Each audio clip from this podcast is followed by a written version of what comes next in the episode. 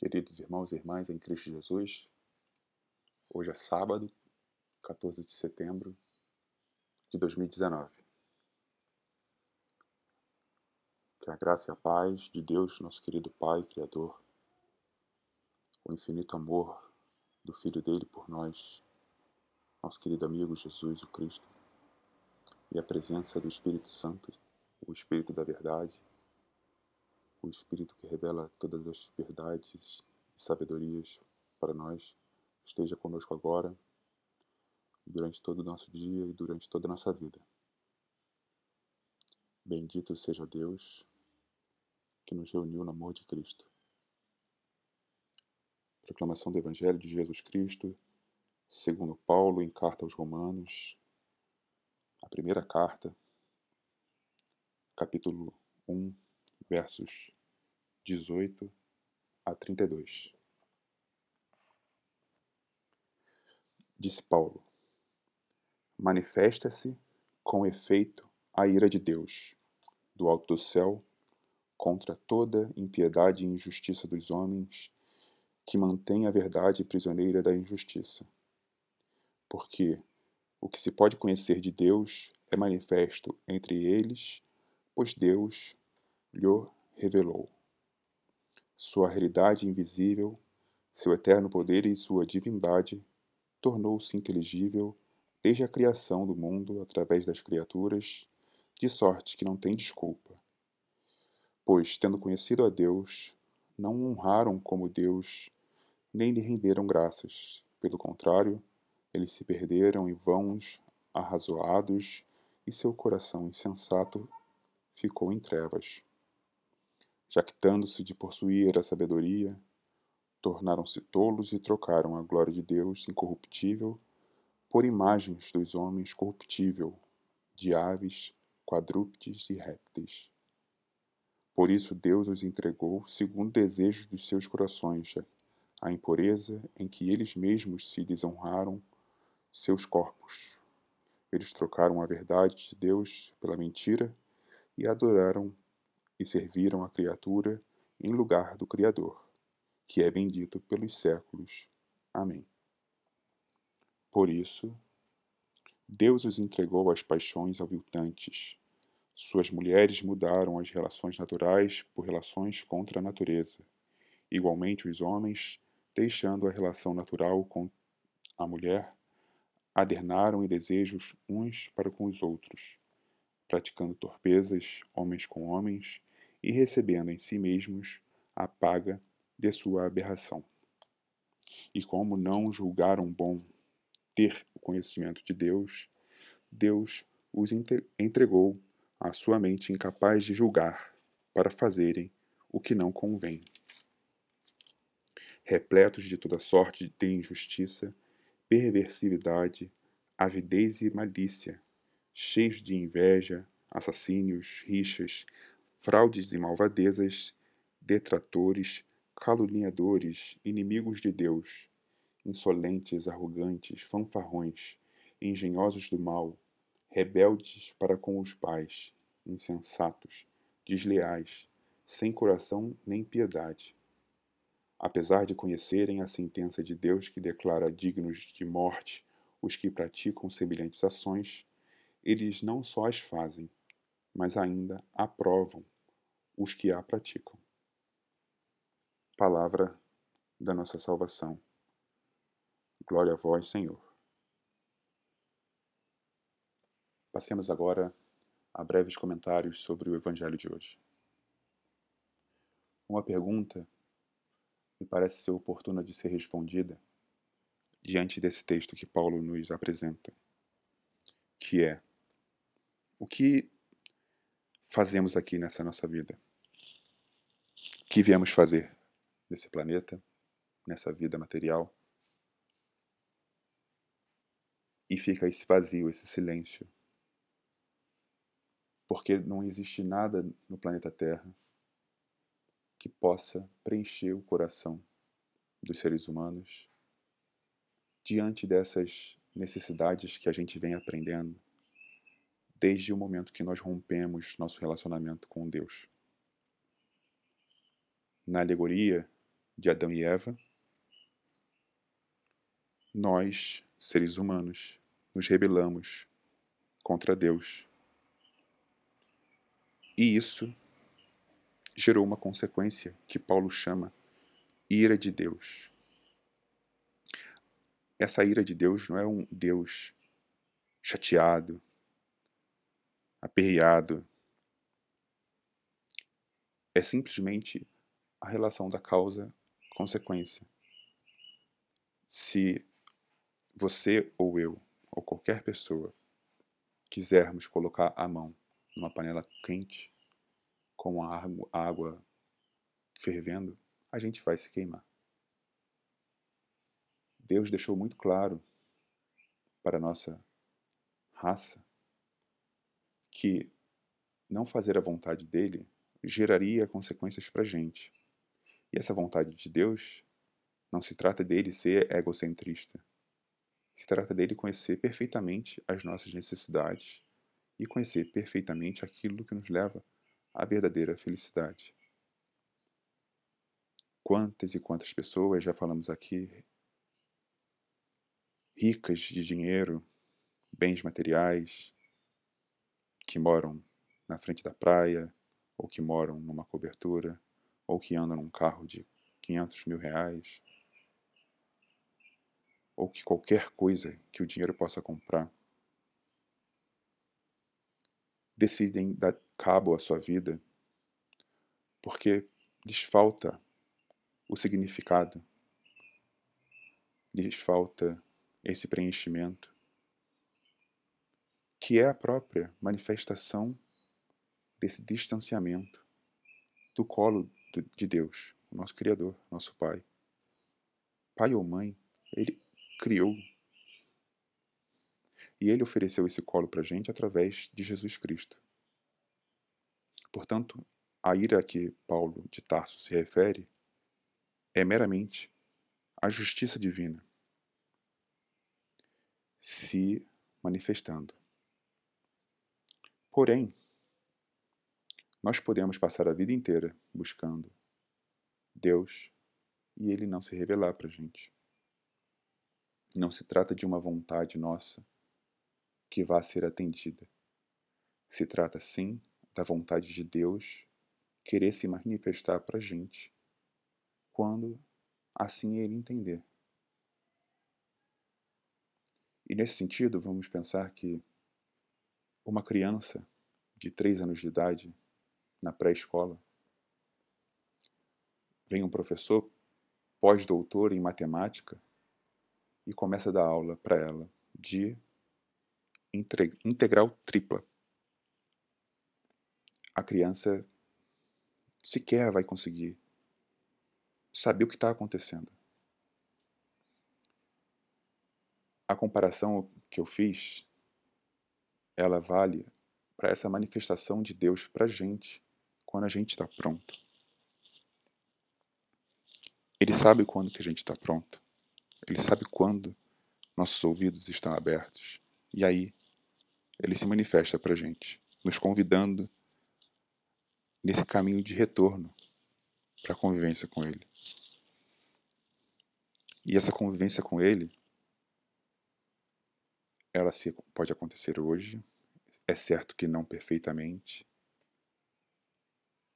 mas a convivência com Ele vai se dar especialmente quando do regresso do Cristo Jesus, na instauração do reino de Deus nesse planeta. E a partir então dessa manifestação de Deus para a gente, Paulo diz: não há desculpa. Tendo conhecido a Deus, devemos voltar para Ele. Mas nós cabeças duras, teimosos, não o honramos. Pelo contrário, vivemos com um coração insensato, nas trevas, nos dizendo possuir a sabedoria com um S minúsculo, que no máximo pode ser algum conhecimento, mas de sabedoria ali não tem nada. E dessa forma, Paulo nos ensina que nos tornamos tolos trocamos a glória do Deus incorruptível por imagens que nós homens criamos corruptíveis. Basta a gente ligar a televisão ou abrir as páginas de uma revista ou um site para saber do que Paulo está falando. Então, segundo o nosso desejo, o desejo dos nossos corações, e nos dando liberdade, Deus nos entregou, nos entregou a impureza que nós mesmos quisemos, desonrando inclusive os nossos corpos, vivendo mentiras, servindo a criaturas e não ao Criador. Nossas paixões, que Paulo diz ao Viltante, e cita explicitamente a relação homossexual como sendo algo indesejável, faz com que nós nos afastemos dessa vontade de Deus. Mas é importante eu fazer uma observação nesse sentido. A homossexualidade ou a heterossexualidade diante do assassinato, diante da corrupção do dinheiro público, diante da violação do corpo do outro num estupro. Pense você comigo, meu irmão, minha irmã em Cristo.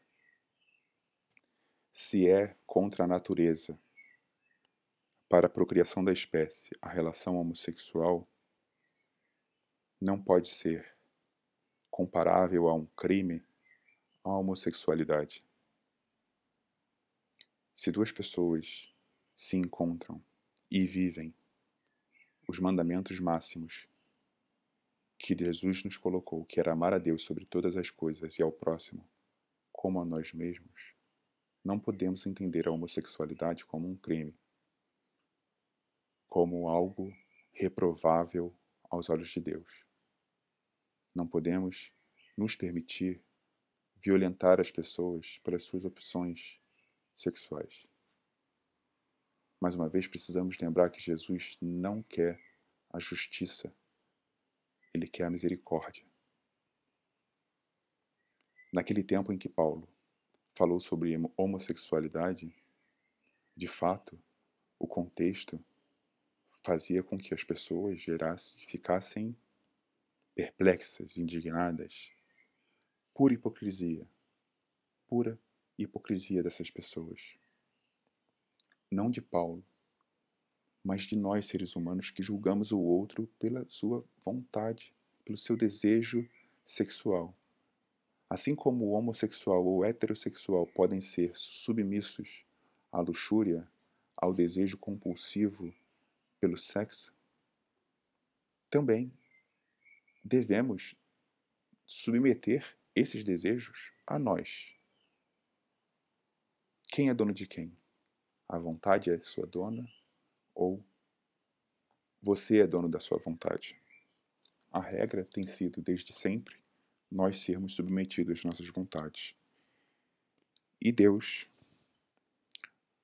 por nós sermos incapazes, por nós, por nós fazermos aquilo que não nos convém, nos permitiu estarmos submissos a toda sorte de injustiça de perversividade, de avidez, malícia, calúnia, fraudes, malvadezas, coisas que nós mesmos criamos e não Deus. Nos tornamos assim inimigos do Deus que nos criou. E apesar de nós conhecermos a sentença de Deus, que declara dignos de morte os que praticam semelhantes ações, a gente não só as faz, mas a gente ainda homologa, aprova os que a praticam. Que mundo esquisito, que tempo esquisito desde dois mil anos atrás.